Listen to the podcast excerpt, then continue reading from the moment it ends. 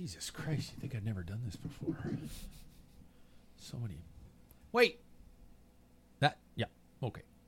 Hey, what? What the huh? Record? No, I don't want to record. Shit. Oh. No. The fucking wrong thing. Stream. Long day at work there, Pat? Yeah. I don't. Put your mask over your nose. Angels. Little angels. Before we begin, it's sponsor plug time, people. Let's start with the link, shall we? Athletic Brewing, the home of truly the best non alcoholic brews out there. A multitude of flavors and all so damn good you won't notice anything outside of the missing buzz. Oh, and you'll likely get and or stay healthy. Click on the link at packfiller.com. Also, Wahoo Fitness. Wahoo! The top cycling computers, trainers, and tools to be fast. Be sure and get ready for trainer season. I know, I know, yuck. Trainer season, but it is a necessary evil. Uh, with a new KICKR trainer. Get them now before the Delta variant has them sold out. Click on the link at packfiller.com. Another one, Goodr sunglasses, you guys. Styles keep changing, the fun keeps rolling.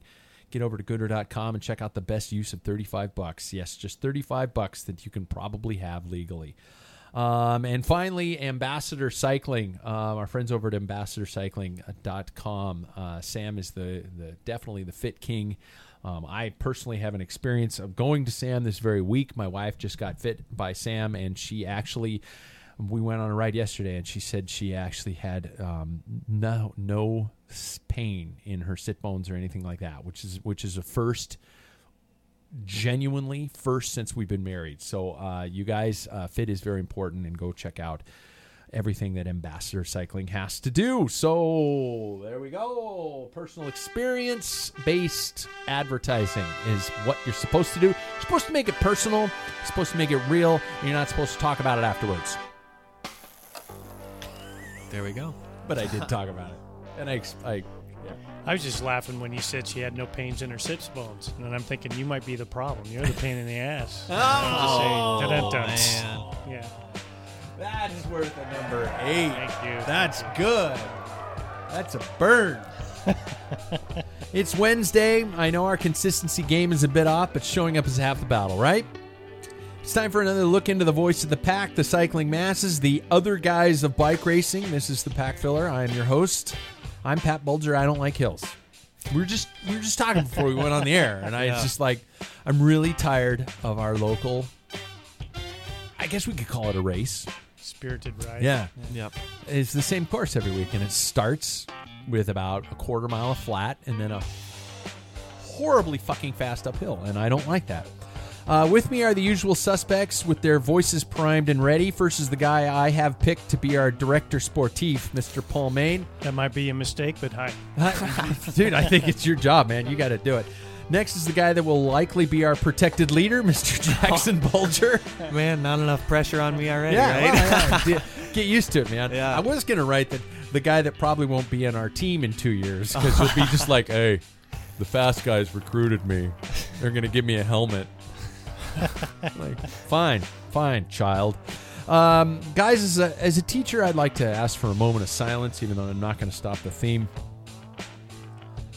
I had to teach today, and um, I know you're probably thinking that I should just shut up and work like the rest of you, but but you know it's um it's it's it's difficult it's really hard to actually have to work after having three months off and um now i have to try to find a time to ride like everybody else and uh, i just Yep. i want you guys to feel sorry for me I can't. Not, no, you shouldn't no. Yeah. No, No, sorry. none of you flat out said fuck off dude No. go back to work yeah Yeah. yeah it's Yeah. I- you know what I, I every time this year i always start feeling sorry for myself that i have to go back to work and then i look at you guys who are working and i realize wow i should shut up but it is still a shock to the system every time i i Yeah. I personally think as a teacher that we should go to school year round it should be three months on one month off three months on one month off for the students because it'd be better for the students. They wouldn't have this entire brain diarrhea over the summer where they forget and you have to catch them back up at the beginning of the school year, and it would give us a, a month every sum, every season. I, Yeah. Am I right? Is this a show about education and teaching? No, but well, it's been a long time since I've been in school, so Yeah. I don't know. Yeah. I know that Germany goes year round, do they? but they have big breaks for Christmas and, and Easter, and you know they'll have Yeah. like one two weeks breaks, but they go through the summer. Yeah, every season to be able, to take two, three, four weeks Mhm. off would be unbelievable. So think about that, parents out there. You know, change the things. Um, so now that I have to find time s- to ride like everybody else, I'll, I guess I'll start by asking, how did the ride week go, everybody? Jackson, how did your ride week go? I went fine. Um, Fine. we uh, we rode on. We obviously did the spirited ride on Thursday, uh, which was which was a good time. We were talking about that. You crushed that ride. Yeah, you were, you yeah. were up there front with the with the big dogs. Yeah, the what's, what's the front like? I'd like to know. the man himself, Sam Waples from our friends at Ambassador Cycling. Um, though uh, he was up there with me, and it was a it was a good time. And you said at the end um, when we when we summited the hill that I had my that my eyes were bloodshot. Um, that was one of the hardest I've, hardest days I've ever ridden. So really? yeah, yeah. It was, Sam said that all those guys were Cat one, two, and I'm a Cat four. So Yeah. it felt pretty good. I talked to him at the at the bike fitting with your mom, and he said that uh, that was the that was like a one two pace. Yeah. Fuck. And you weren't there. No, not even close. Got to the top of the hill. Got to the top of the hill, and the and the lead group had about tw- 15, 20 seconds on me, and it sounded like there was an attack, or not an attack, but a really good surge over the top of the climb, and everybody kept going. And the group I was with, no offense to the guys I was with, but we just didn't have the horsepower to close that gap. Everybody was pulling through, but it it just wasn't enough, and it made me sad Yeah. because I I like to play. I want Mhm. to play. It's fun playing. Yeah. Yeah. I mean, even if You I got a taste of it the week before. Exactly. hmm Well, we still didn't catch though the week before. Yeah, but you were you were You part were of the play. hard. Yeah, yeah, yeah, part of the game. So yeah, Mhm. it's fuck. So how many rides, Jackson, this week then? Uh, we did that one, and then uh, the three of us, uh, another one with Sam and uh, Paul. We all did another one on sa- Sunday. That was good. Um, but yeah, so me, I, I got two. Two. Yeah. Two. I'm starting to notice that, and I think Sam and I had a conversation about this on one of our rides. That he was saying that like in his peak, he was riding three days a week, maybe four days a week type of si- type of a situation, and it's like I think that recovery, especially for me, yeah, recovery is, is something that I'm really starting to like take advantage of Okay. because like I I do wake up like after those like Thurs the Thursdays I wake up and I can like feel like I was like breathing really hard in my throat and so I'm like I probably Sure. shouldn't ride today so it's like I'm starting to leave it till the weekend and then give myself until Thursday again to ride again just because it's like and I'm I'm noticing that I'm finding myself better recovered I'm finding myself being able to ride harder it's it's an interesting thing that I've noticed since going back to or going to work I have so much changing to do. I always thought if you weren't riding a five day ride week, everybody's going to leave you behind. I'm I'm I'm being serious. yeah It was always Mondays and Fridays were your rest days. That's it. And sometimes on one of those Mondays or Fridays, you went out for an hour spin. mm-hmm. Fuck. Okay, Paul, how was your ride week? Uh, well, I missed Thursday. I had a bad day at work, just tired, extremely tired. Um, my wife was out of town. You'd think I'd get plenty of sleep, but I text you guys said I'm not going to make it. I went to bed at eight o'clock and I didn't wake till six. It was like ten hours of conked out. Don't know why, but I felt totally refreshed. I was just so exhausted all day long.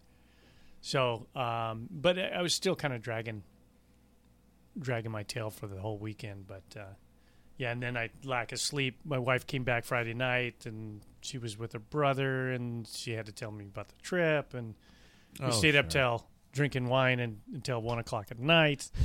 and then I had to get some things squared away around the house that I promised that I'd have done before when she got home, and I didn't. So then So it's the last Yeah. minute. Yeah, yeah. and then so I just grabbed a quick 20, 20 I think it was around 20 miles. And then I rode with Sam and, and Jackson, and my tail was dragging. But I got to ride Jackson's bike because our seat heights Yeah. are the same.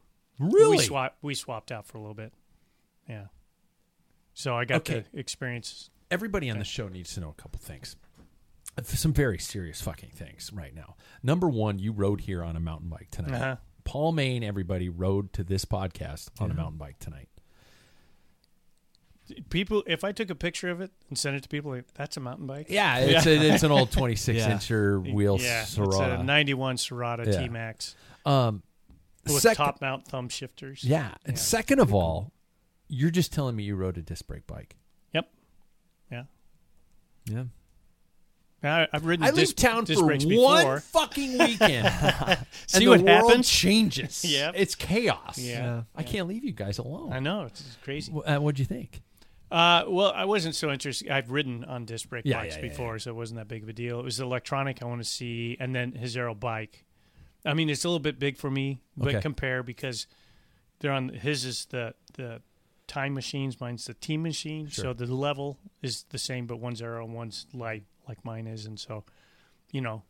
I just was curious. Boy, it it is fast in a straight line. It is fast, Really? but it, it's kind of got a weird sensation to and, and it might it's it was too short of a ride to really you know determine it but it, it just felt like cornering seemed a little more labor intensive you know Yeah. when i stand up and sprint it it took off Boom. yeah Really? It- yeah it was fast um and then i just kind of wind out i didn't really slam it too hard but i just made a jump um but uh yeah i mean it, it is a diff- completely it rides way harsher than my bike Really? it is stiff, yeah. There's not much compliance in that bike, yeah. but that doesn't bother me. But some people it would, and that's some of the complaint with people on aero bikes. Anyway, No, we're going on a that's tangent, interesting. but yeah, because because they in order to get that arrow that creates that shape, you're not. If you look at my stays, how thin they are, they're designed to flex and yeah, stuff. yeah, a little give and Mhm. take play. yeah. What do you think of the non-arrow? Was it a He didn't like my position. W- Yeah, that was that was different. Um, yeah, slam stem. Yeah, it was. Well, it's it's interesting, you know. It's like it's like riding. It, obviously, it's riding a di- completely different bike. Yeah. Um, I'm I was used to different hoods. I was used to do diff- to a different saddle, a different length, and everything. Um, it was really light. Was the first thing I noticed. Uh-huh. For me, at least, light to a point where I felt a little the out of control. Well, I'm about to get onto the brakes, and I think that it just confirmed more to me how much I prefer one over the other. Oh, Yeah, really? and it's He- not due to the not due to the brake tracks. Pads. Yeah, but it was just like I have gotten used to one thing, and the luxuries of one, Sure. for me at least, are above the other. It's interesting because yeah, he he rode my bike where the brake pads are gone. I need Yeah. new brake pads, and their old American Classic have no brake track. So Oh, I've yeah. learned that I know how to slow that thing down and stuff. I Yeah. can anticipate, but my other set of wheels all brake way better. Oh, That's the worst set of Okay. wheels to judge. But um, still, nevertheless, with the new Shimano coming out, the the things that that uh. His his disc brakes have, I can see where people are complaining, and the same thing that Scooter has on his back Mm-hmm. wheel. When they heat up, they warp, and they did because they had there's two there's aluminum and steel in there, and they're just similar, you know, with the heat dis- distribution and Okay. stuff, and that caused a problem. So the new ones are all steel. So Oh, so they ways of the yeah. Wow. My ride week. Oh we're, oh yeah Yeah, right yeah. I got I got a um, I knew it was my last week before going back to the real world, and I got a 50 miler in on Wednesday before the spirited ride, which I was thinking to myself, Pat, you probably should just kind of chill. It's, but then I went, no, it's not a race, and second of all, I got a day, a whole day to go out for a bike ride. I should go out and do something. So I did the Valley Chapel loop, the big one around to Freeman and and and stuff like that, and just had a great ride. Um, and and was feeling really good. And then I did that, and then I did the spirited ride on Thursday, and I was. I was frustrated until we got to the pizza place afterwards, and I had beer, and then everything was fine again. Um, and then the weekend, um, my wife and I decided to end our summer on an RV weekend, and um, I personally tried my. F- I've kind of done it before, but I've never really gone for it. A true foray into day drinking, and um, like I had my first beer at like 1.30. oh that's not day That that's day to me. Oh, Yeah. oh, that's because you wake up at at nine. No, but no, and so I, I we we did that, and um, I I think I had like four beers before I usually have my first beer, and um, I I did okay, but wow, it's it's it's it's not for the faint of heart. I was walk looking all around the beach. We were on a lake, beautiful, one of the most beautiful places in the world, and I'm not going to tell anybody where it is because I don't want you fuckers to go there. But uh, I'm looking around at this this this beach, and there are a bunch of people there, and people you know people who are there 9 a.m. on the beach, kind of a thing like that, and um, they were sucking down drinks as early as but my wife and I were co- going there and we sat down and we chilled out. We did a walk, you know, had breakfast, did a big walk and stuff like that. Sat down in the beach and and people were already just well into it. I mean, like mixed drinks. I was up at the bar getting our uh, and and guys were like going, "Yeah, I need a, I need this this this this and this." And while I'm waiting, give me a shot of dark rum and stuff like that. And I'm just watching these people and I'm just going, "Holy shit, this is next level." These guys are unbelievable. I mean, how they can keep it going. I I I wanted to take a nap. It makes you sleepy, Yeah, man. yeah, it it's hard. So I don't know. That's that's ooh, that's hard stuff. But um, and then we got back, and I rode. I rode yesterday. That was pretty much it. So I only got one, two, three rides in since our last show, and I still, I, it's freaking me out because my my brain is going. Three rides is nowhere near enough. You suck, dude. Well, one thing I'm really starting to notice is um, is the uh, the the competition or the riding with other people that it's Sure. bringing me. Because like I've noticed in the past couple of weeks that this competition, like whether it be like f- like like the Thursday night or like in our group rides where we all kind of ride hard, They're it- not easy. Our group rides. Yeah, Yeah. Mm. yeah. I will say it changes me as a bike rider and a bike racer. To when I'm alone, I'm going nowhere as hard and I like don't care as much. It's like but when I'm with everybody, it's like I'm a completely different rider altogether. Yeah. I'm I'm noticing like big gains too just from the time that we've been going. Mm-hmm. Yeah. You're growing up to, to develop your own little fast asshole. Yeah. Yeah. Someday you're going to be in a field and you're going to look at somebody and go, fuck off. And I'll be behind you just in tears. Tears of joy and pride. My son told somebody to fuck Screaming, off. "That's my boy!" That's my boy, you dick. And then I'll come up and I'll grab him and I'll, I'll turn him. Or, or I'll just hook my front wheel on his skewer because nobody knows where to put their skewers anymore. Well, if they have them. I was about to say that. Yeah, yeah, that's uh, yeah, that's a last forgotten art, but um, it's it's just pissing. Well, me. I, I'm sure Remco Evenepoel. oh, we're gonna get wish to you that. that. Okay. We're gonna get, get, get to that. Does anybody have any events on the radar? Um, here we are. Um, I just heard um, our our fondo that we're all planning on doing is in is in Idaho, and we just received news that Idaho has, and I I'm from the Idaho governor, they have four ICU beds in the state available because of the COVID, because of the Delta variant. Because, and it's Idaho. No offense to my Idaho friends who listen to the show, but you live around a lot of stupid people, and um, we're now at the point where I'm wondering if the Fondo's going to happen. But Yeah, anybody have any events on the radar yet? that's it. That's it. Yeah. Yeah, there's nothing. That me too. And none of us are considering cross. No, I did it for two years. Paul's like, Yeah. no, nothing for you, Jackson. Uh no, if I had the bike for it, maybe, but Gravel bike will work. Different tires. Yeah. Yeah. Yeah, you can put different tires on there. It's Yeah. also pretty heavy. It's, it's heavy as sin if we're Oh. being really honest. Yeah. And carrying that thing on my shoulder, I don't know that's how true. fun that would is a be. big pickup. Yeah. Yeah. Excuses. All right. Hey, has anybody got anything? pl- uh, You know, uh, is it too early to dream for for 2022? Is anybody thinking it that far in advance, or now you're just like, fuck it, I'm just gonna kind of chill out and not even think about it yet? Um, I mean, right now, um, I mean, there's eh, that's our only hope, right? Yeah. it's 2022, so it, I guess there is something to think about there. Yeah, you know, since they canceled uh, grab your drink, Tour de Bloom, and they announced that they're going to have it in May. Yeah. So that's something to target.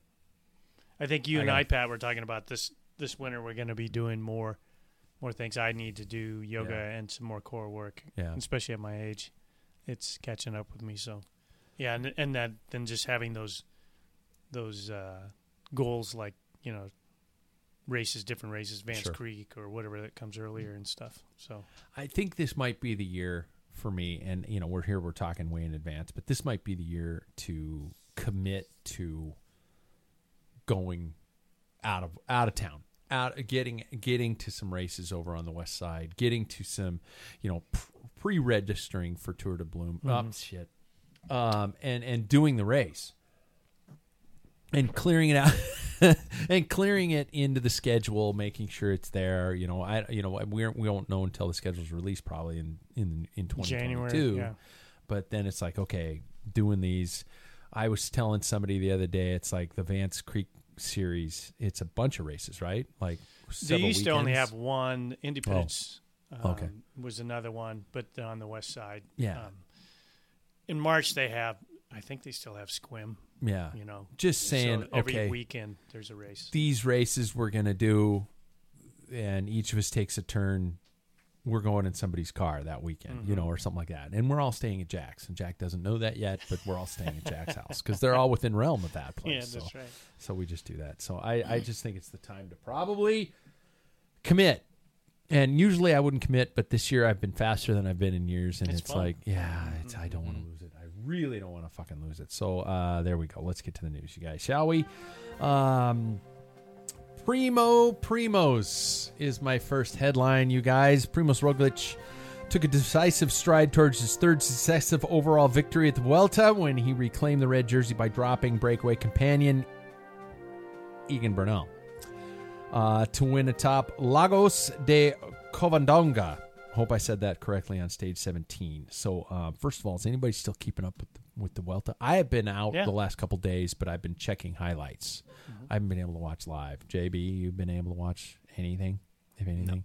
No, Um, no, that's fine. yeah. Yeah, I watched the highlights from today, Yeah, yeah. Um, just to see what happened. But I think it's going to be Primoz's to lose. Yeah, was there any doubt? And um, is there are there any doubts now for Roglic's There's always a doubt because there's pavement that Yeah. he can find. Very true. a little ass So, magnet? Yeah, Yeah, but he seems to, to stay upright for the Vuelta. So, Mhm. yeah. um, yeah, it was a great race. If you get a can- chance to the highlights, it, it was pretty good. Yeah, I'm gonna watch the m- most of the stage after the show tonight, just because m- Bachelor in Paradise isn't on anymore, and my wife. Isn't, no, my wife watches that shit, and I go to bed at like, I, I'll watch. I'll sit down because you know I like spending time with my wife, and uh, I'll sit down with her and start watching it, and then I'll just be, I'll I'll break down. I'll go, these are the most horrible fucking people on the planet. I can't stand it. She's like, it's an act. It's not real, and I'm like, I don't care. They're if they're fictitious people, they're fictitious characters. I hate. Yeah, And I just I can't do it. I can't. Jackson, you've been you've watched some, haven't you? Yeah. I mean, that's a generational thing, and I just I I take it too seriously. I think. Yeah. I Anyway. just, uh, I'm able to disconnect from it. Yeah. How about Sepp Kuss today? Uh, thoughts on being beyond a support rider in the future? Oh, you know, Sepp finished second on the stage today. Mhm. No, Yep. yeah, second Yes. on the stage Mhm. today, and he's he's climbing.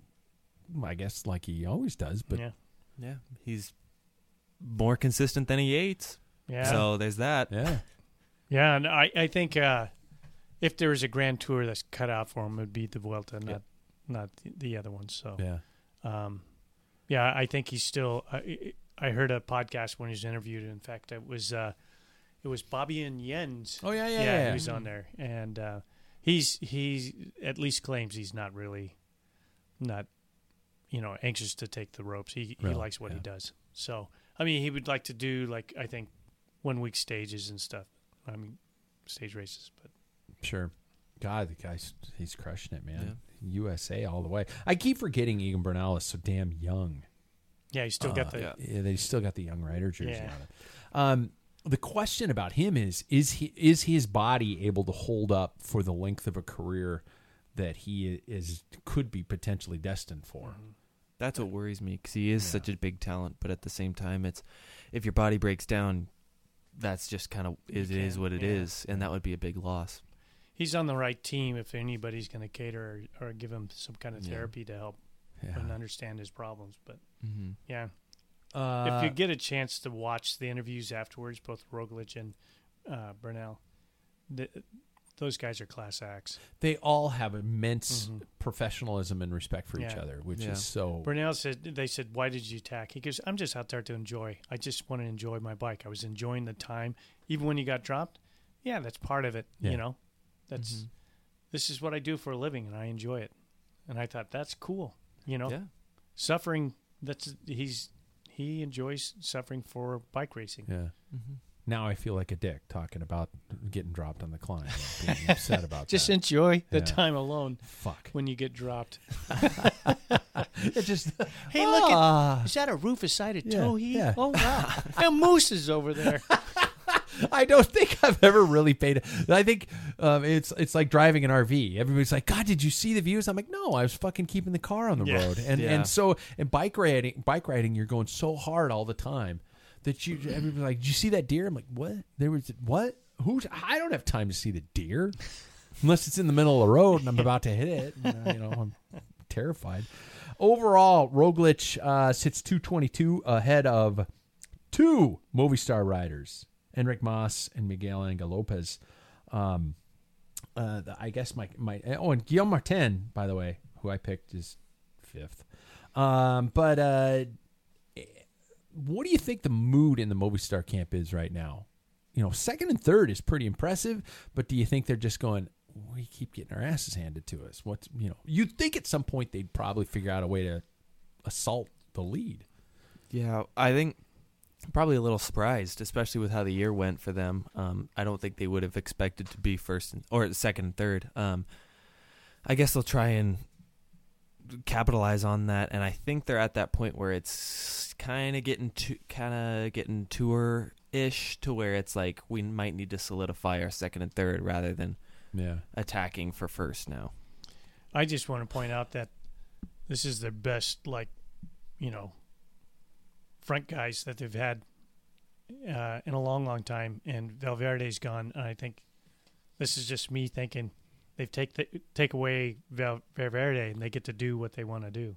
Ah. Um, So you think Possibly, I think I watched Mas today. He didn't really put too much in, you know, into the effort. He he was obviously everybody was in pain, but you know he was kind of had uh, to me it looked like he was holding back.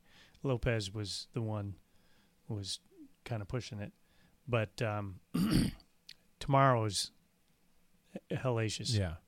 finish. So I'm wondering if Mas is saving all his bullets. They got one more, like the tw- um, the stage before the time trial, the second last stage is is a hilly one. So And as we've seen in the past, Lopez needs to solidify as much time as he can. 'cause yeah, he's a TT. absolutely TT, yeah. horrendous. Yeah, he might fall out of the top ten. Yeah. Oh. with how he does. Yeah, Tenth is uh, Gino Mäder at six fifty eight. So well, there we go. You know, Sepp Kuss sitting five hundred four. Uh, he's he's within striking distance of the top five hmm easily. So you know we could see something out of him. So there we go. Uh, next story: the Rohan Shuffle. I was surprised. Uh, Rohan Dennis has signed a two-year contract with Jumbo Visma. Uh, two-time world champion, t- time trial world champion, spent the last two seasons at Ineos, bolstering the Dutch team's Grand Tour and time trialing core. This is from our friends over at Cycling News, uh, as well as aim for his own successes against the clock in, and in shorter stage races. Um, okay, uh, hmm uh, we've known about the issues dealing with Rohan Dennis in the past. We've known his issues with, do I want to say diva? Um, nature.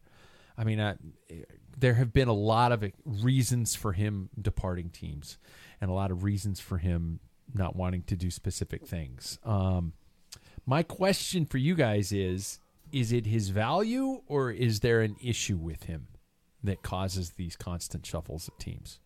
I think with Ineos, at least in my eyes, what I really saw was kind of a lack of need for him.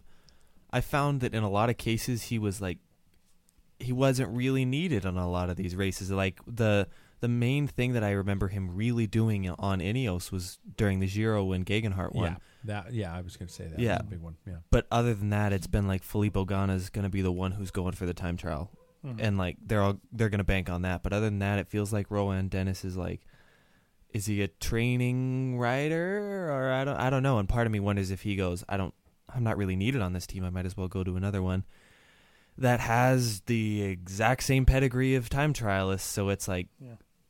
I, I don't know. It's a weird it's a weird move in my eyes because they don't really need him. It feels like. Yeah. Yeah, I have to agree on that. But I think also Rohan Dennis's personality, he's obviously OCD. I've heard him talk about where there's a, a post or something, he has to Yeah. end on a five. And, you know, when you got somebody with a complicated OCD problem, Mm-hmm. and, well, we saw him throw a fit, you know, when he was with Bahrain and Yeah. you know, who knows what it was? It's the seam was two centimeters to the left. I don't know Yeah. on his on his skin suit, and that's why I didn't like it. I, You Mhm. know, it, it, so uh, I'm sure there's everybody's. He's got talent, Yeah, and everybody sticks out their hand. Yeah, we'll we'll give you a try. Yeah. And so, um, but he's he's getting long in the tooth for his style of riding too. Yeah. So Um, is Jumbo Visma pushing the limit? Jackson, you you touch base on that. Are they pushing the limit of of really strong leaders? You know, are is is this what is needed to take on a full strength Ineos or, or the other super teams? Is, I mean, is that where we're headed now, or is or are they reaching the the cap? Well, I don't know. Part of me thinks that Jumbo Visma, from what we've seen over the past couple of years, is just out and out the better one of the two teams. From what we're seeing, like if they're bringing their A team, they're the better team in a lot of the senses. So, I I, I, I don't know if I think whatever they can do to get the better wins. Um, but like I said, I don't know if he's really needed where he's going. It's it's. I mean, they have the Olympic gold medalist for time trialing. They have Yeah, Tom Dumoulin, and so it's like, well, like I I don't know. It's just a really strange move to me. I don't. I think he could have gone to another like a, a different team and bolstered their ranks rather than go to a team where he might not be like the one in charge. It just it, I don't know. It feels like a weird career move for him. yeah. I mean, you wonder if there was any emotional time trialist of the team between he and Filippo Ganna. yeah, It could've be. Yeah. Yeah. Well, and I I don't know what the does anybody know the status of Dumoulin? Is he He's- going to go come back for another season? Oh, I don't know about I that. I just but assume so after know. Yeah. after his But if he isn't, then that would he's just fill, filling that bill. yeah, Yeah, that's So- that's a good point. I just assume so. So there we go. Uh, third story. Here we go. Remco rage. Remco Evenepoel cut an extremely frustrated uh, figure at the side of the road and a broken front wheel during stage one of the Benelux tour uh, just recently.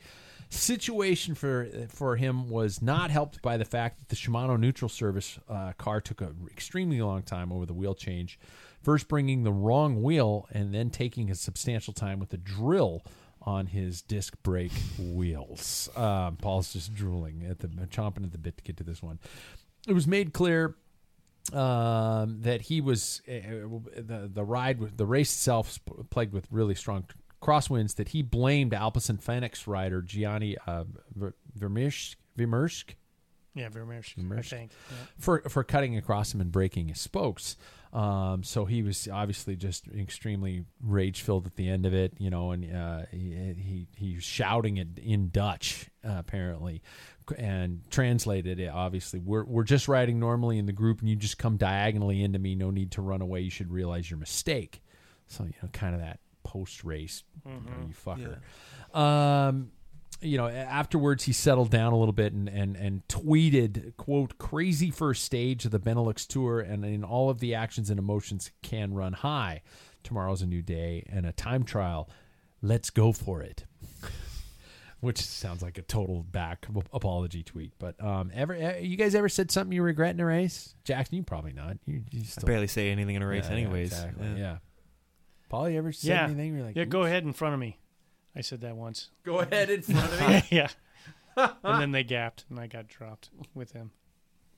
They're trying to get in the line. It's like, oh, you want yeah. in? Go ahead. Go in front of me. Yeah. Yeah, that didn't work out so good. That's just that's your only. Excuse. I I Yeah. do it all the time. I let my emotions get way too much of me in bike races, and I end up just yelling, and I try to.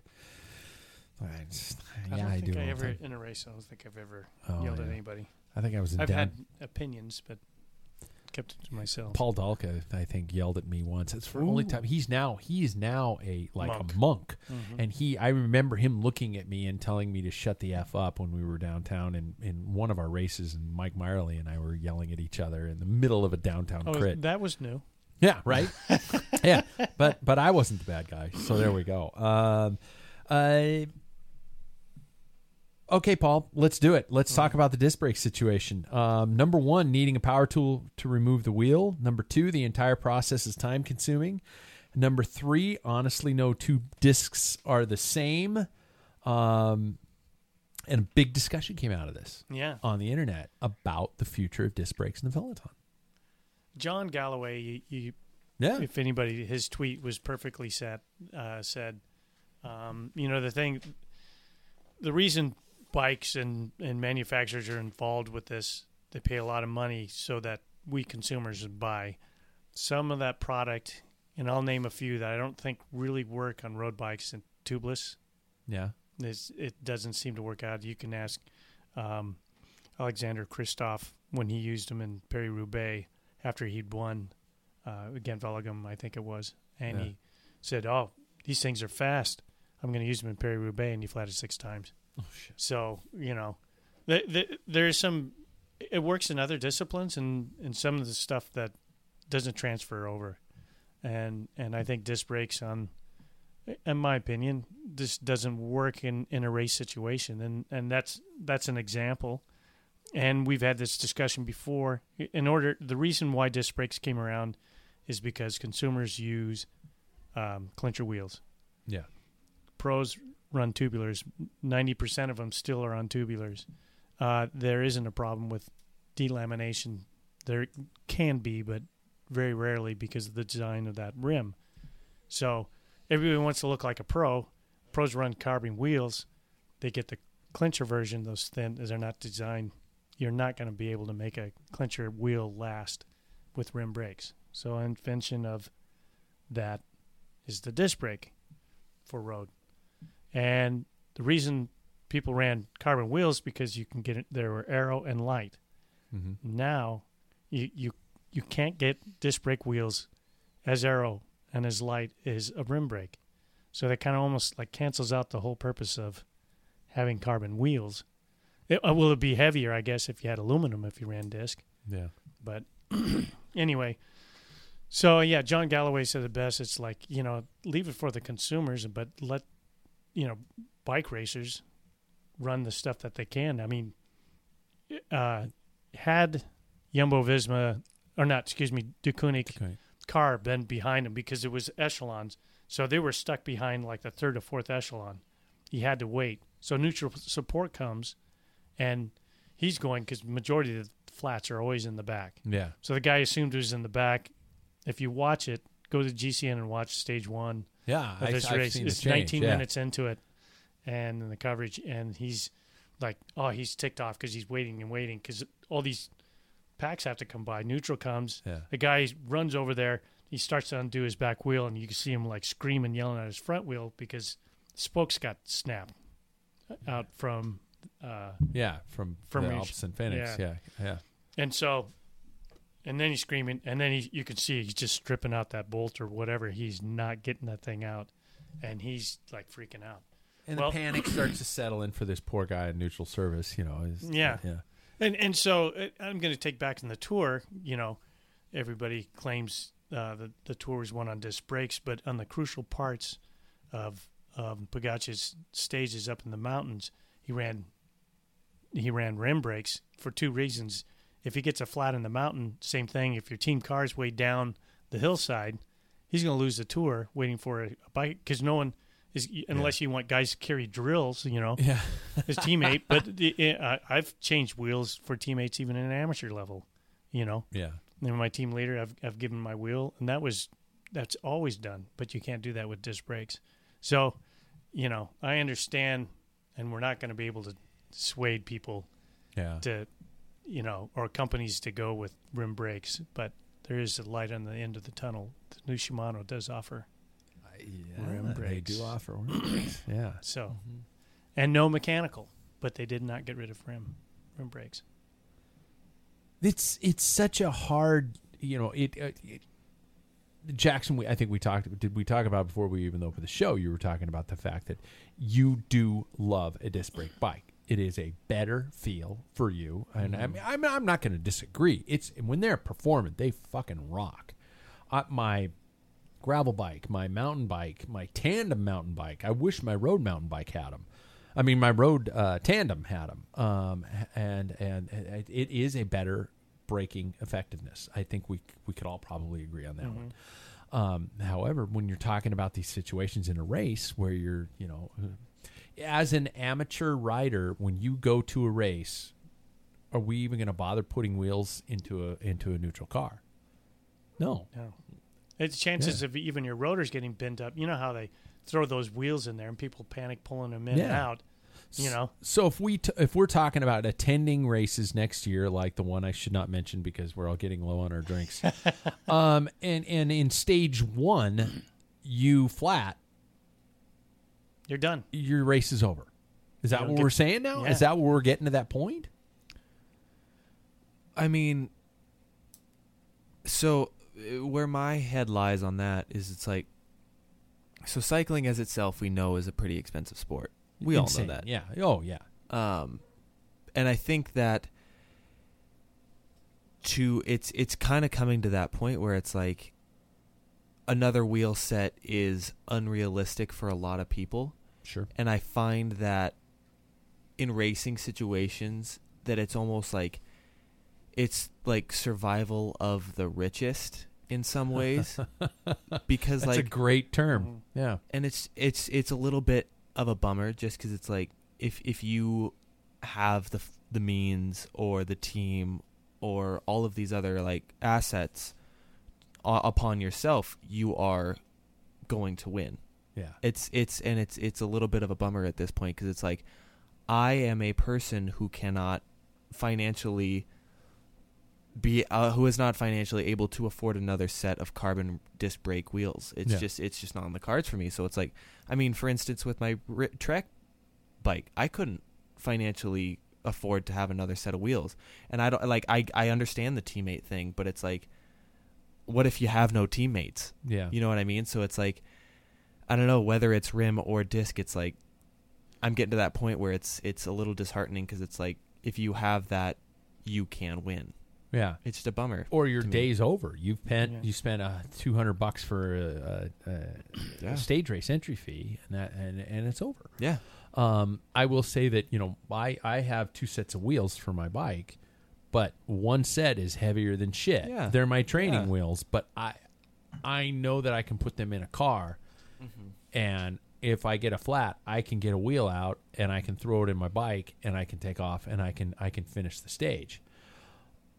A lot of riders are now looking at you know we're talking about disc setups where you're not able to Yeah. you know you're not going to get a wheel change you're not it's you know and most most average joe races are not going to have somebody with a drill motor hopping out and helping you out they're going to open up the back of the van and go There you go. which which ones are yours Yeah. you know Yeah. and you're going to have to have an allen key in in your back of that size and you know torque and all that kind of bullshit you know that's going on right now so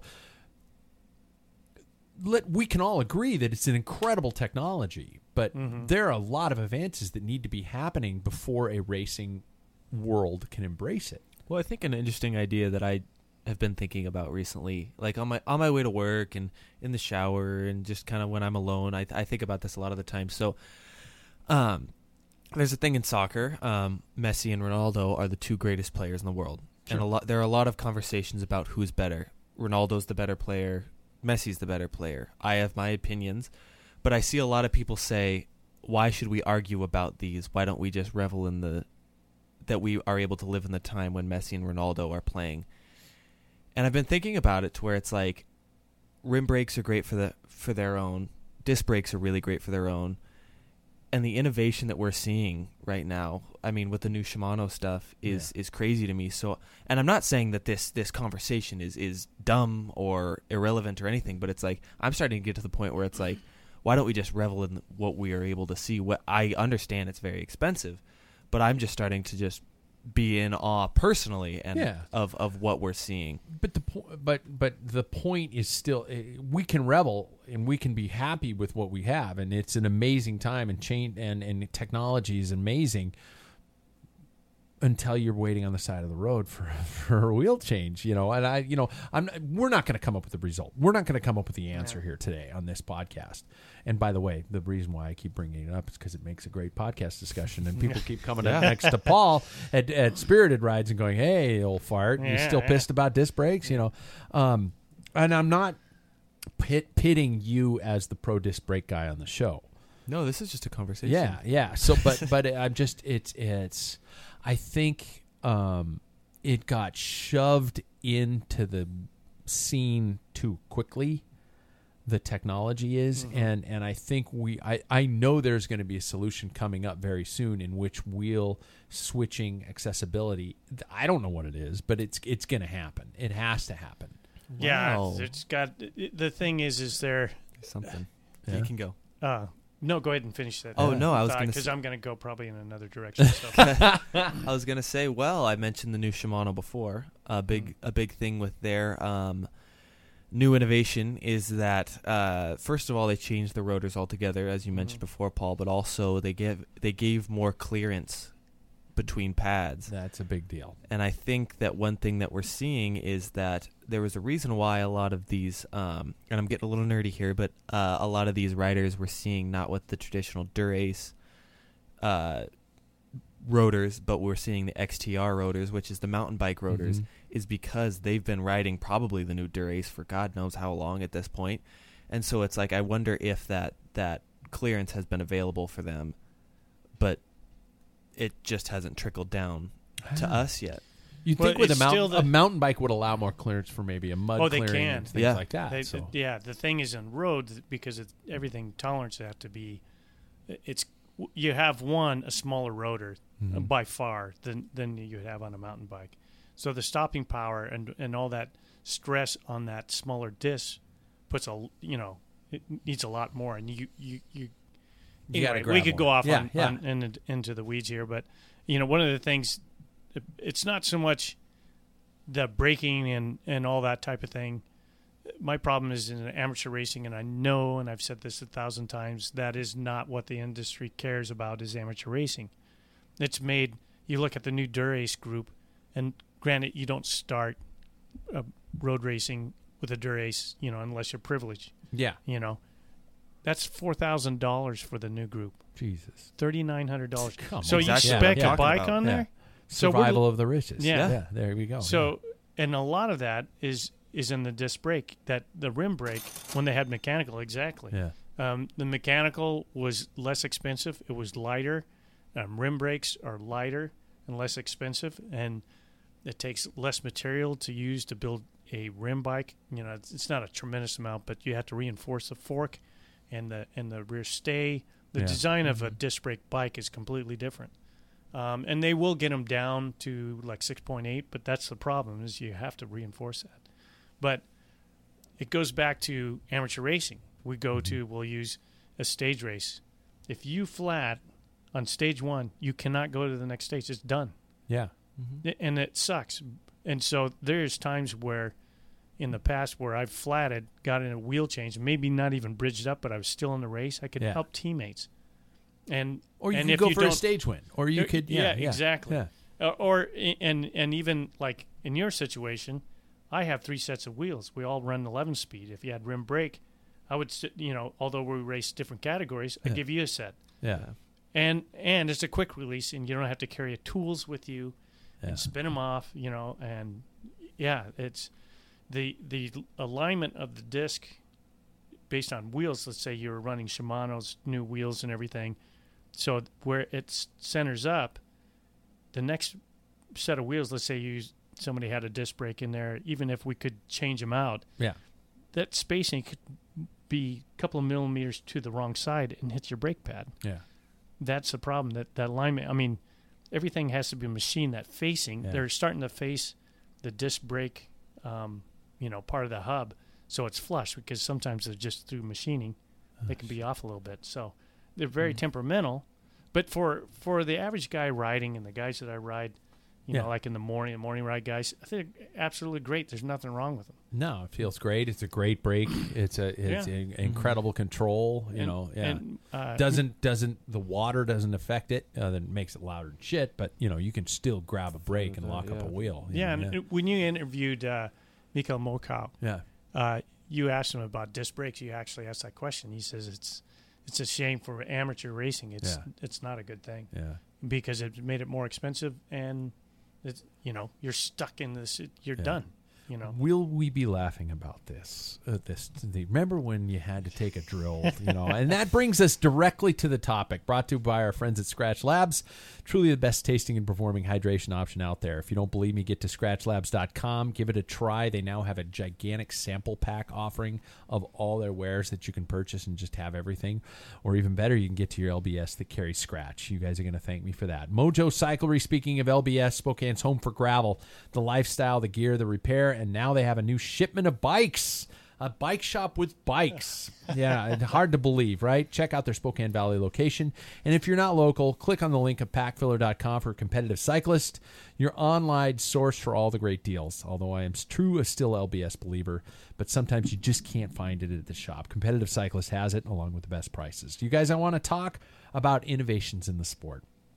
I want to talk about the ones that perhaps either happened too early or shouldn't have happened at all. There have been ones that we might have fallen victim to, or ones that we didn't and missed out upon. There are ones that paved the way, and there are ones that were truly embarrassing. Jackson, I apologize in advance. We're going to have to explain some of these to you because you haven't been around in the sport to see some of these monstrosities or things that have happened along along the days. But let's break them down and try to find some way um, that they, you know, what we're going to maybe find even the next ones to fail, all right, or or change. Um, so we're uh, there we go. First one, I have a, I have a list of some of them that popped into he- into my mind when I when I was doing my research for the show. First one, biopace chain rings. Yeah. Um, definitely one. Um, a, a little description of it for for Jackson, who's kind of giving me a look like, fuck, what?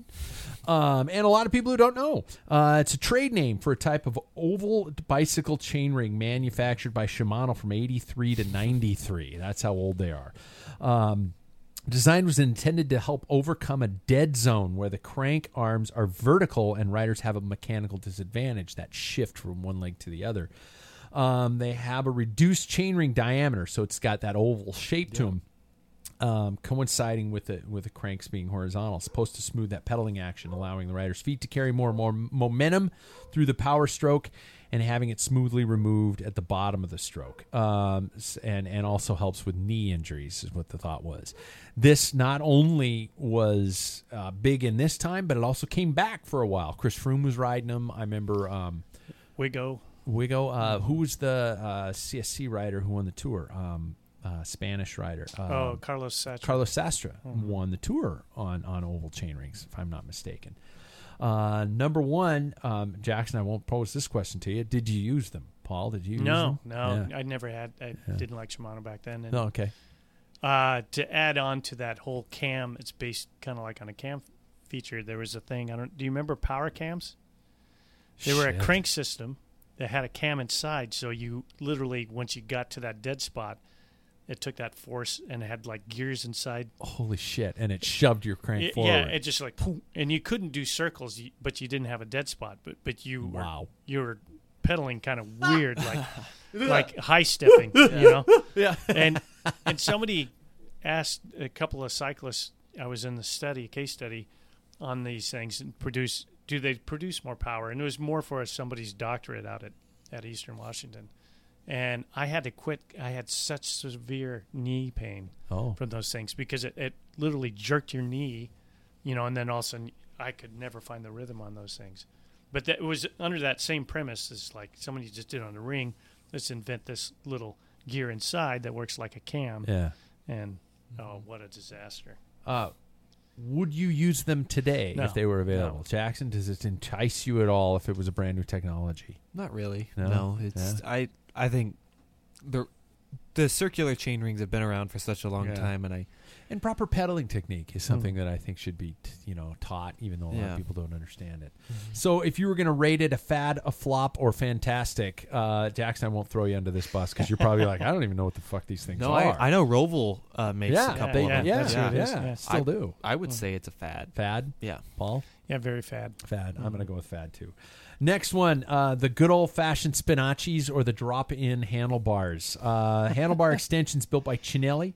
Uh, built built Spinacis, which were an extension that came out onto the front of the bars. You attached them to your tops, and it was a handle that came out, almost like a mini aero bar, if you will. High gravel, um, and and Scott drop ins, which was an extension from the bottom of the drop that came in towards the head tube um, provided aerodynamic assistance in mass start, mass start events, mountain bike, uh, mountain time trials, and the like. Eventually banned for safety reasons. Um, question again. Sorry, Jackson. Did you use them? No, I thought they were stupid. Really? Yeah, we've had that discussion Yeah. on, on drop-ins. You had them, I had drop-ins. Yeah. yeah. yeah. and you mentioned Paul I had Dalka. Spinacis too. Paul Dalka did a cheap member because mountain bikes used to have Yeah. like bar end. Yeah. He Oh, actually yeah. clamped on bar ends, a short little stubby bar end, Yeah. so he could ride like that. I had them both. I had both. Um, I, my Spinacis, I think, I don't know where they disappeared to, but I, yeah, I had them both. That was a puppy paws without with the bars. That's Yeah. my question. That's where we're leading to here. Um, you know, the puppy paws was used for so many years and a very unsafe position. We could probably agree on, even though the pros should be able to use it because these guys are far better bike handlers. But you know, they don't want little Johnny going out and doing puppy paws and falling on his little bikey bike. But um, uh, would you use them today? Either of them? if they were legal, Yeah. no. No. Okay. Yeah, I wouldn't either. But it's interesting because there are there is I know that there are like gravel uh, bars where you can actually Absolutely. where you can actually get them to where they are set in almost like a like a hexagon or Yeah. a trapezoid. Sure. Man, that's bringing it back. Nice. Um, but yeah, they they have that and to where you can actually grab it out front, so it's another position. yeah. Uh, so it's interesting that little ideas like that kind of circle Mhm. around. Yeah. Um, but no, I would I would not, especially the drop-ins. I'd be worried about ripping my hands off. I'd probably use them. Drop-ins. I've fallen Did into you fads. did you use that position very often? No. Yeah.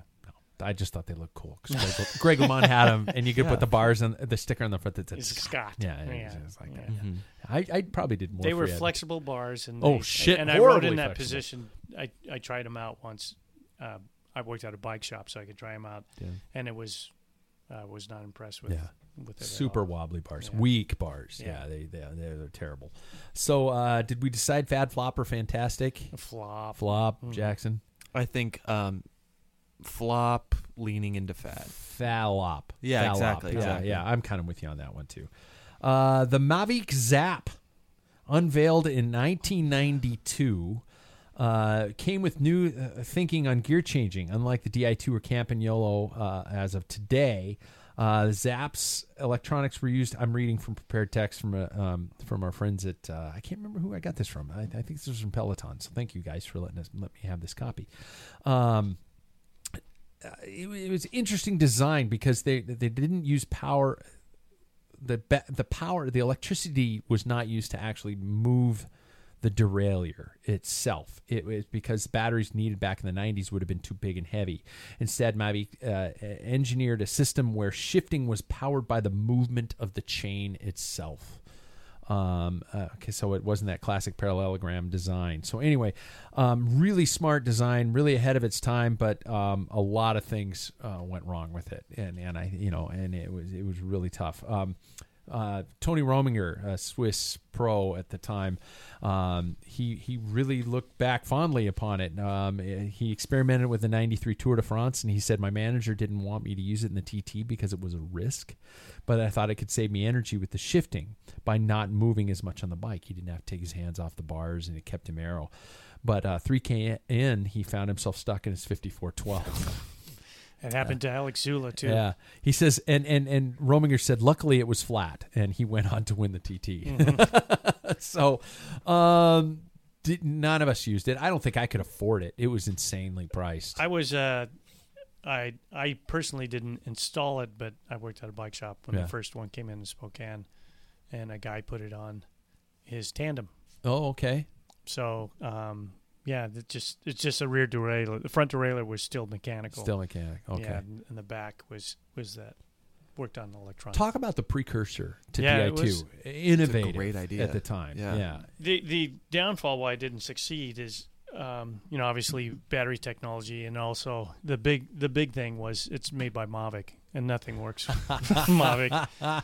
So you know okay, so they're not going to be sponsoring the show. No. so- Yeah. Um, uh, so uh, you know, uh, your thoughts on electronic shifting? Um, you used it to, when you test rode Yeah. Jackson's bike. Jackson, you ride it now. yeah. Um, your thoughts on that? Um, you know, and the technology itself.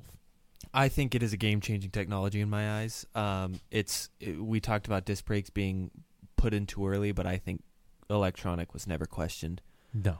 because you never hear about it being questioned. Um, I think for me at least, um, it's a crisp shift every time. You're never gonna miss a shift. Um, I've gotten into my big ring from my little ring the quickest and easiest I've ever gotten into it, and to be honest, I don't know if I can go back. I've gotten to that point where Oh, it's shit, like I love it so much that it's it's I depend on it now.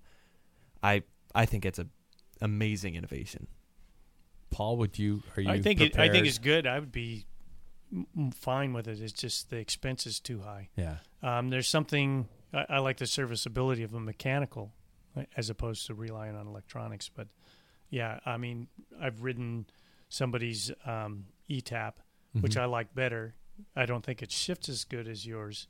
I mean, in, in the front derailleur, front derailleurs, it's it's huge. That's a big. If you're a big front derailleur, That's a big shift. yeah, Yeah, and yes. it takes a lot of power. If you're a big front derailleur guy, says Paul, who's like knees you can hear thirty counties away.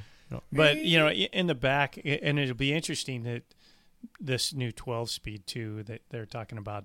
Not so much you don't notice it difference Yeah. from the 11 speed, but you're going up, but it's going down how much smoother because there's always that clunk, you know, Mhm. because it the chain's dropping down. I'd love that feeling. Yeah, and now they, they the new one that's called what Hyperglide Plus, Yeah. Yeah. where they have ramps where it's just kind of like glides down. You don't even feel Oh. it. yeah, God. you don't even feel it. So. Holy shit. And I think I think it'll it'll it'll be okay. The unfortunate thing is it's caused bikes to be very very expensive, Yeah. and doesn't need to be. There was something that Mavic. I keep saying Mavic. You know, other people say Mavic, things like that. But anyway, yeah, Mavic uh, was that uh, that also came with that system. Which, strangely enough, I own a kind of a similar deal. Was they had a, a computer head Mhm. unit that would tell you what gear you were in. Mm-hmm. Doing Yeah. it now. Yeah, my Shimano, my my road tandem has an old school Shimano flight deck computer on Ah. it, and it actually it's it's great because not only uh, does it show you what gear you're in, and when you're in a tandem, you can't see the back of the bike Yeah. to see what gear you're in. Um, it also has uh, computer control buttons in the STI levers. So I can click through the computer just um, by using my Mhm. thumbs That's cool. And it's it's a great design. It's a great concept. Never kept the, the flight deck computers. Nobody really wrote them. They didn't stick with them. I, I just I. I put batteries in it the other day and I was fired up, ready to rock. So I just think I don't great. look at the gears I ride in. You know, you just go. well, I suppose there's times where time. where I Yeah. can. No, I don't.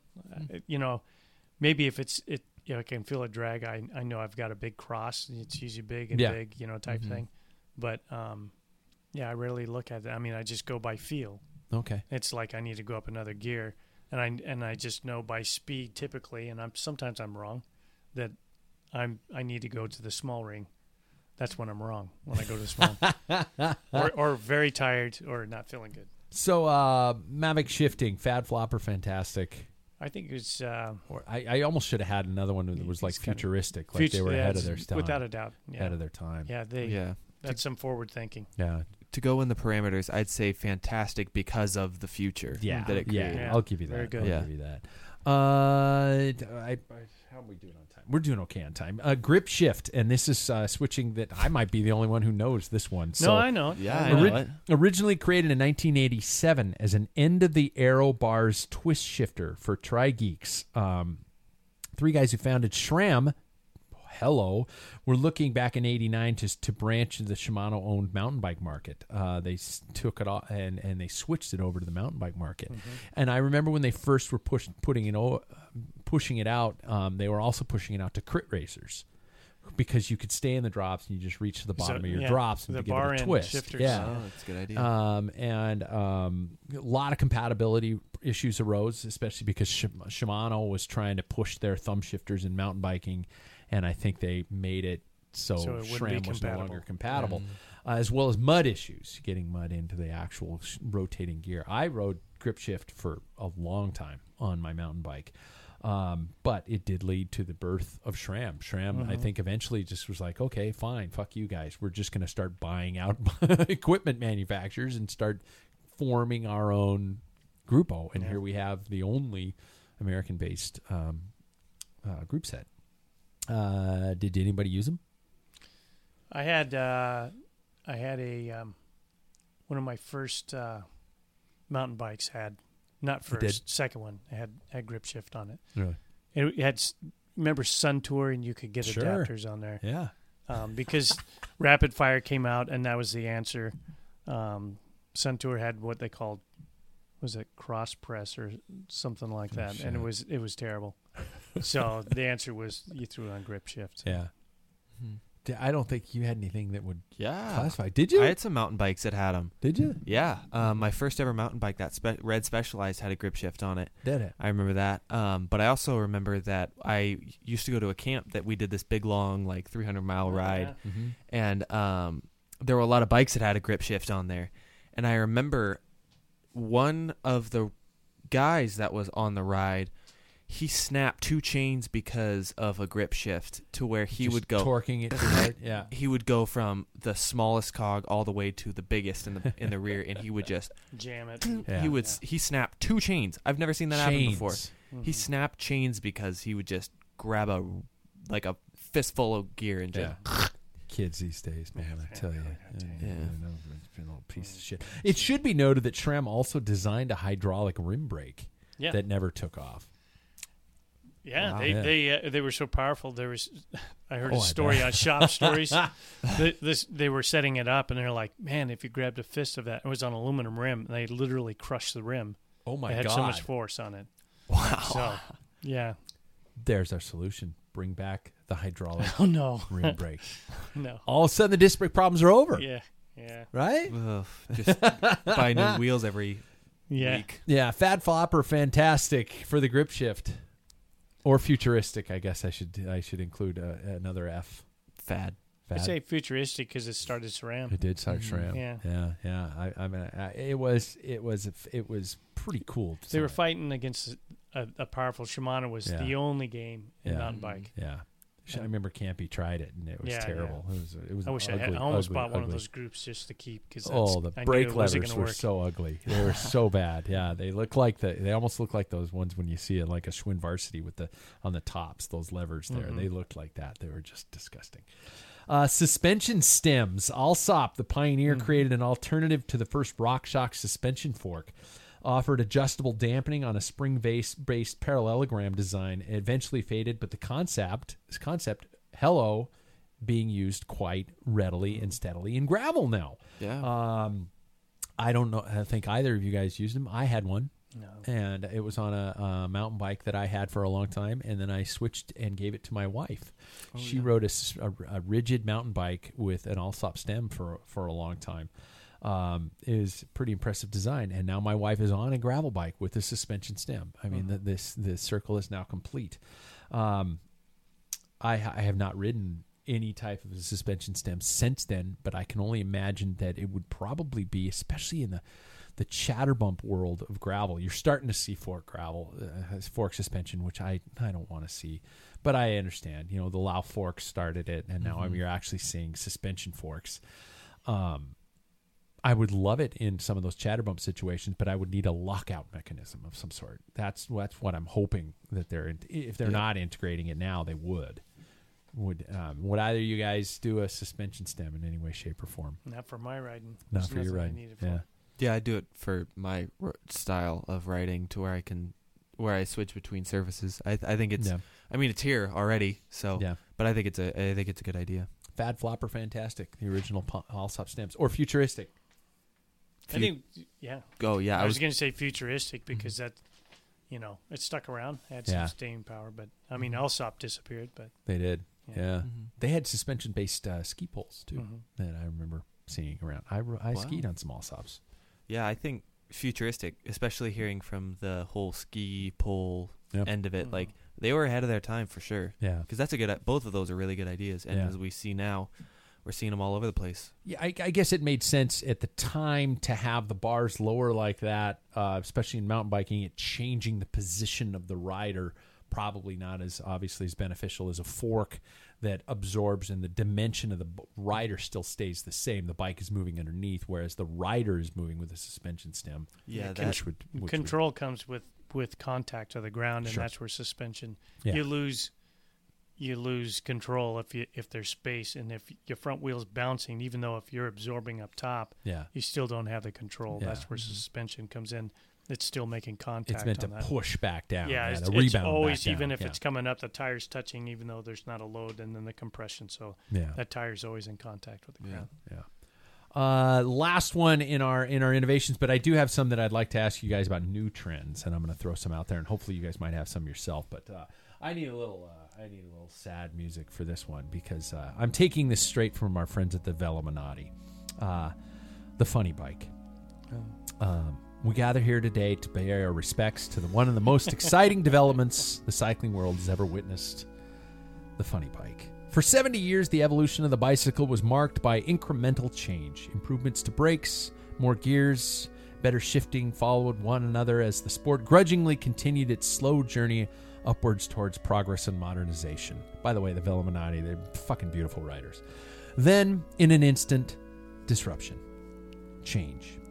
In the years prior to 1984, time trial machines were little more than finely tuned road machines, but suddenly, spurred by, on by Francesco Moser's success in breaking the hour record aboard a radical machine with double disc wheels and cow horn handlebars, we entered a decade of innovation. In the blink of an eye, we had broken from the shackles of a traditional thinking and were suddenly free to think about a bicycle without constraint. I'm trying to keep a straight face. Riders appeared in the start house with fairings attached to their saddles. Oh my God, the System that? U, Yeah, Gitanes, Uh-huh. and bars mounted below the top tube. hmm Riders towed up to the start line with broomsticks mounted across the drops of their handlebars. Aero bars appeared, and with them, the triangular frame design that had graced our machines for three quarters of a century disappeared. In the span of 10 short years, time trial positions went from the standard tuck to the Superman. Then, in a crafty maneuver which demonstrates that the USI's inc- UCI's incompetence is not a recent development, New regulations were introduced which effectively killed innovation in bike design. It's perfect that the music stopped then. The UCI regulated the position of the bars, the saddle, the size of the wheels, the design of the frame, even the shape of the tubes are currently highly scrutinized. The UCI even offers exorbitantly expensive frame certification process. Join me now as we examine some examples of the most innovative machines of the sport you will ever see. So, thank you to the News, Yeah. Velominati. I Yeah. miss those guys, man. I miss those guys. Uh, Paul's got one in his basement right now. Uh, did you ever ride a funny bike? I wanted to. I we had a when I worked at the bike shop. We had two funny bikes come in. One was a Bonti Battaglin Yeah, uh, by uh, Bob Mead was his name that bought it. I know Bob. I raced against Mhm. Bob. Yeah, He had a. It was the same one that uh, um, Stephen Roche in '87 won in the final time God, trial. that was and- cool bike. Yeah, Jackson's like, you Yeah. guys are so fucking. and uh, then there was a, uh, a Miyata came in that uh, we were a Miyata dealer, and it was a team Miyata funny bike with a Miyata disc. yeah. It was, and I took it out for a couple of spins when we had it. Yeah. I rode the one you are on. hmm I never ro- I rode it. I never rode it in a race. Never rode in a race. It was my father's, and uh, he rode it in in time trials, but I never did. Um, would you, Jackson? Especially you. Would you? Those small front wheels, the sloping top tubes, the the you know all those types of. You should see some of the fairings. They're just rolling works of art. Yeah, yeah. Well, um, no. Uh, that's my that's the short answer. I think positioning the rider to where they're on a sloping downhill, Yeah. in my eyes, is is is a pretty rough rough idea. Yeah. Um, but they did it for a little while, so it must have kind of worked. Um, but no, I, I I would not ride one. Um, you got to admit, though, I mean, the uh, talk about innovation. Yeah. It pushed that envelope. Uh, Greg LeMond with the with the aero bars built by Boone Lennon and, and Scott at the time changed the sport. Your current bike is a result of those innovations with aerodynamic natures and the and the tubes like that. Um, so I think we can all agree futuristic. You know, it Yeah, was, it was gigantic influence upon the sport. But my question is now: Is this did the UCI kill bike innovation? Are we at a position where bike? You know, we're now looking at mechanical improvements. We're now looking at design improvements. I think a thousand percent they killed it. Yeah. Because like, imagine if they weren't in it, if if UCI wasn't as in it. Imagine, first of all, how silly we'd look, but also, We'd we'd be all, all on recumbents by Yeah. now. Yeah. yeah. but also, like, think about the bikes we could make. Like, Yeah. l- let's say take away the recumbent. Yeah. Like, think about how fast we could really be. Yeah. if you really think about it. Like there are some like triathlon bikes out there, and I know we're all thinking triathlon, but like, but like some of those bikes are insane that Yeah. we could see. Like if if we took some of the track bikes, like that that Hope Lotus bike, Mm-hmm. Yeah. and put it on a road, like and and innovate it to where we can ride it on the road, that, oh, we'd be so fast. They're it's making just a crazy road to think about of it. Are they really? They Mhm. are. Wow. Wow. It didn't do so well Yeah. No. For as expensive and weird looking. that they didn't do so well. Yeah. Yeah. I, I, I, if the UCI, I don't know. To me, uh, little micro changes are fine. Uh, I think this is a a sport on the racing level is steep in history. Yeah. and to to like you said, we could be in recumbents. Guys are, I mean, it'd be like. Uh, you know, everybody comes We'll up with a new machine or whatever, aero hel- totally helmets and enclosed stuff, yeah. in Yeah. recumbents, and Yeah. you know, and and that that's a different thing. Yeah. Um, I mean, So it's a just blessing and a curse. The UCI yeah, it is, thinks and then it's I a think they go and a curse. overboard in so many things, Yeah. you know. Um, and I don't know how much the industry has their finger on what the UCI wants. I mean, they push the UCI or tell them Mhm. don't go this direction because we're going this way. Please don't Yeah. make bikes lighter because we already have aero disc brake bikes. All it takes is Yeah. you know. So, um, yeah. So I think it's kind of a blessing and a curse. Okay. Uh, new trends. Uh, uh, you know, we, we spoke at length about about obviously about disc brakes, about the fact that yes, it's an incredible innovation, but some changes need to be made, some some advancements, and it sounds like it's it's coming down the pike that, that we maybe have some you know distance between the pads and the and the disc. The disc material itself is not going to be so apt to uh, to to Warp. warping, Mhm. and um, you know, I I still don't get the whole skewer mechanism, tightening mechanism idea. I understand it, but it, I, don't- Mhm. I, oh shit. Um, so I tried to think of some other trends that are happening in the sport, and I don't know if you guys have any on the top of your heads, but I'll throw some out there right now, and you guys can tell me if you think fad, flop, or fantastic. First one is all over my social media these days with Chris Froome using the quad lock, the phone bike mount for his stem. I saw him actually in a commercial on my social media today where he had his computer on his regular computer on his bike, and then on his stem he had the quad lock, which made me think. Wow, Chris, I hope they're paying you a shit ton of money. um, uh, phone bike mounts, fad, flop, or fantastic. Do we need our phones on our bikes? No, No. I don't. I think they are fantastic for commuters. Yeah, Yeah. I don't. I yeah, think I think so. Yeah, I Mhm. think a computer for a commuter is uh, impractical because I think you get a lot better navigation through a phone rather than through a computer. Yeah. Okay. And a lot of times you don't know where you, or s- not a lot of times, but a good amount of the time you don't know where you're going when you're commuting. Yeah. And so that can change the game. Mhm. But I would never have one on my BMC, bike, for instance. no, no. Yeah. Yeah. yeah, I'm going to agree.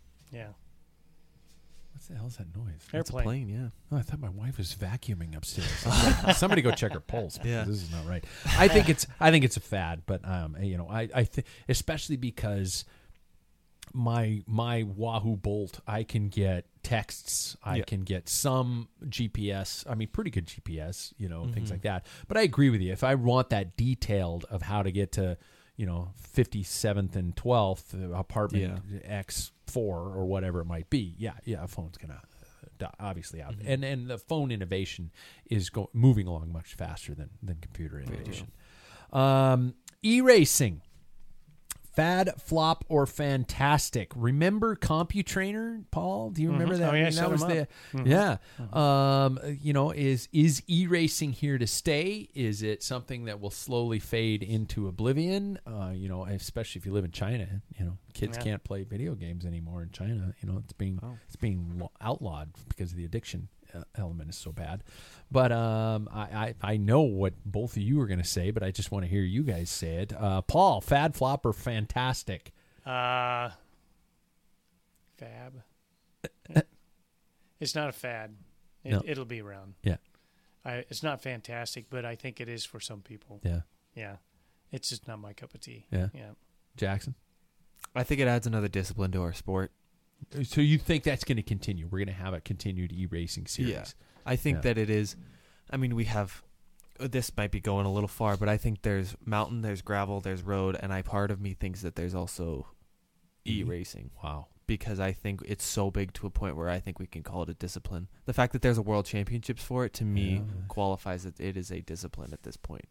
Wow. Do I like it? I mean, there's no comparison to being in the real world for me, Sure. but I think it's a great substitute during times when you either don't have the time or the weather's not cooperative. Yeah. And and that's my limit, but I think it's fantastic. I think it's fantastic too. I plan on doing a full uh, uh, winter of racing Yeah, to try and I. stay on top of things Mhm. this year. I plan on doing quite a bit of it just because it is, it is no, it's not the real thing. It's it's not like going out and hammering on on the road or on the trails Mm-hmm. or on the dirt or in the gravel. But you know what? It's the closest I found to keep me enthused to stay on a bike. Mm-hmm. I would. I hope it. God, it never replaces. But yeah, I think it's won't. But I don't think it's intended to either. No, No. I don't either. Yeah. I don't either. That's I not don't its either. goal. Yeah, yeah. The Peloton bike, fad, flop, or fantastic? Peloton workout bikes. Oh, I see it to me Peloton a Peloton is more of a spinning Sure. Mm-hmm. like tool rather than it is a cycling tool. Mm-hmm. Cycling's such an interesting term because it's like technically cycle the word cycle is is just going round and around in in one instance so cycling to me is so it's it's difficult because it's like road cycling is is a Mhm. different thing altogether because I think a lot of people would say that sp- spinning is cycling so it's it's a weird word I see what you're wordage saying. yeah, Yeah, weird wordage absolutely. but I think it is a different tool altogether outside of the sport. To me, it's like it's it's for people that want to be able to work out in their homes and not have to get kitted up. You know what I mean? Okay. So I think I think it's fantastic for people who are not cycling like the sport of cycling re- like related at all. Okay. Yeah, Okay. it's it's a fitness thing for Yeah, me. yeah. yeah. Yeah, and I think it's I think it's good because they have yoga, they have other things Mhm. too Yeah. that are tied into it. So That being said, I'm going to say it's. A, I think it's a complete fad. I think in ten years, Peloton bikes will either be hang uh, hanging in the corner holding clothes, or the company will be in a completely different realm. They're already creating rowing machines. yeah, I mean, people are. It's going to be like these constant fads that people get tired of it, and then they stop doing it, and then the company shifts. but all all exercise has done that. I mean, Yeah, that's yeah. It was like jazzercise, you know, people Nordic would- track. Nordic track. Yeah, Yeah, yeah. people it's just Zumba. Yeah, place- Zumba. Yeah. yeah. I think it's a fad. I Yeah. don't think it's going to last. Uh, what else do I have? Oh, the SeaSucker bike racks. Have you seen those? It's a suction Yeah. cup bike rack that fits on on your car's roof. Um, I, I don't know why this popped into my head when it comes with this in terms of innovation, in terms of design, but a, a suction cup bike rack No. for your roof. I would never trust my bike on with suction cups. So you're yeah yeah that's No. my problem too. Yeah. It's scare, you know what you know what scares me? It's not the suction cup holding my bike. It's the suction cup fucking up the paint of my car. Yeah. Oh, I'm, I'm the other way around. Really? yeah. Yeah, I don't want to lose my bike. There's no more rim brakes out there. No. Yeah. Yeah. Yeah. Oh shit. Um, I've I I've heard testimonials that say they're great. You know, Phil Yeah. Uses them. So yeah, Yeah. I would I would personally say that it's fantastic because I've never tried it, so I don't I can't have an opinion on Sure, that type of sure. area. Yeah, so it's oh, like, neither do I. Yeah. yeah. But um, for people, once again, I'm going to go back to like expense, getting like a full roof rack, or let's Mhm. say you don't have a car that has one of those roof racks. Yeah. Like, let's say you're one of those people who has a sports car, and you gotta, you don't, you can't have a rack. I think that's a great idea Yeah. to be able to put that on there. I'll leave it for somebody else to, to do the R and D. Yeah, yeah, Yeah. that's Yeah. true. Yeah, I will say those uh, the trailer mount ones. I have a quad, quad, quad. Is it quad? Quad. quad, quad one that I Yeah. I bought. It just folds down. Yeah, off the trailer hitch. insane. Don't have to take the front wheel Yeah. off. You just zip it right in, and it, and you're off You to don't the have to races. strain over the top, and it slips out of your hands and scratches the roof. of It has. It has a cable lock that comes out of the tray that you can lock the bike Mhm. onto the rack, which locks to the car. Fucking game changer. The amount that I want one unbelievable. Yeah, it's I after I bought one of those for the RV and now I put it on my wife's car all the time because she has an SUV and I'm like, holy shit. The years I, now Yeah. they have not yet figured out something for tandem riders to put a bike on a on a car in any way, shape, or too form. wide. It's yeah. a it's a fucking nightmare. No matter what you do. you try to put it on a roof, and they have racks where you hook the hook the fork in, and it swings up onto the top of the car. But you've still got a husband and a wife swearing at each other because somebody's not grabbing the right part at the right time. It's Yeah. a it's a nightmare. It's absolutely they have not figured it out, and you can't put it on the back of a car because, like you said, it's too wide. Mhm. Lanes are not that wide No, anymore. yeah, you you clip the bike. So, do you guys have any other um, trends or anything like that that popped into your mind while we were talking here, that something like that? And if you don't, no big deal. I just, I just go ahead. Oh, I was gonna say Non-alcoholic beer. Yeah. Um, I think that there are some diets out there that are pretty intense. Yeah. Uh, that I like. I for me like, I know like I know that intermittent fasting like works for a lot of people. For me, that just seems like that's eye opening to me. Like that's Yeah. crazy stuff. Um, but also I That's a fad, would you say? I would say it is. I don't know if I'd be able to categorize it because a lot of people like swear by that type of stuff. But diets tend to be fairly fad based. Yeah. people are going to follow them, and then they're going to get tired, and then they're going to mm-hmm. find something new. Yeah, and I think that diets are meant to work that way almost, to where they're Sure. like you can you can go on them and then they'll eventually end because you don't need them anymore. Yeah, But the one thing that came to my mind, so I wear a POC currently, but I don't know if people remember this helmet. It had one opening, Yeah, and it the was POC. right at the forehead. That's a yeah. Yeah. and I. That was really ugly. That was the Mhm. equivalent of what a skateboard helmet would look like on a bike. And I just, ah, the Giro made that one too with the with the lens that it's Yeah. magnetized on the Mhm. front of it. those are still around too. Yeah, But I think those were very fad-ish. That was where, Aero. yeah, yeah. that was where POC was like, "Let's go, let's get weird." Because I heard somebody make a point where you're starting to see in the peloton, uh, like the Pogačar tuft of hair. You always had a tuft of hair sticking sure. out. Yeah, You can't have that with with aero helmets. But realistically, you're starting to see less and less aero helmets in the Mhm. peloton. The only time you do see them now is in the spring classics when they don't need that. But in that yeah yeah, all that, that airflow. heat so, you need that yeah. airflow. Yeah, And I will say, the POC that I currently have is technically the Aero version, yeah. but the amount of vents at the front, I never feel like I'm wearing an Aero helmet, Mm-hmm. and so it's like I feel like POC is the one brand, at least in my eyes, that has really like done it to a point where you still get that Aero advantage, but you also get the ventilation. So I really Yeah. appreciate that. Did you see the helmet Ashton Lambie wore, wore in his Yeah, in that's his four that's minute? a POC. That is Yeah. a POC, Mm, and yeah. I've heard those are like one of the fastest Yeah. you can wear. It's absolutely horrific to look Yeah. at. Though. You look like a Martian. I mean, you know, hey, it works. Yeah. it Yeah. fucking works. But Mhm. apparently, you just say, uh, "Okay, I'm going to look like a dipshit for three minutes and 59 seconds." I mean, Ashton fucking He did it. it. and that helmet had something to do with it. You know, Yeah. we, you know, Yeah. we have to admit. But I hate aero helmets. Yeah, I, not I a think fan they of look them. terrible. I'd say there's one thing when you're talking about. I think when something makes it big, there's a lot of people try and copy it, uh, Mhm. their Sure. version. Then the big thing was, I think the biggest innovation in road cycling ever was clipless pedals, Yeah. and that's something that people jumped on. And the aero lights, the s- cycle bindings, Cycle bindings! yeah, there was tons Oh of them. Oh, God, yeah. Um, so even time's kind of like disappearing a little bit. yeah. You know, it's, so Time made a good pedal. yeah, they did. I it was like that. heavy and clunky, Yeah. but Um, but yeah, you just see everybody coming up with their version of Yeah. what what this clipless thing is, and that's that's usually when you know that's an innovation that that's going to stick. Yeah. Aero bars too, the clip on. Yeah. Oh my gosh, the configurations they used to come up with Oh, yeah. aero bars is like, what the hell is this? You know, Yeah. so Yeah. yeah, I have like ten positions. Aero, there's one. You Yeah. need to be here. I don't Yeah. need here or here or yeah. Uh, you think about clipless pedals now. It's it's Look, it's uh, Shimano, or it's um, Speedplay. Yeah. Mm-hmm. That's kind of it. I mean, everybody just has a, a play off of those designs. Who's it that bought time? Was it SRAM? Somebody bought time. Did they?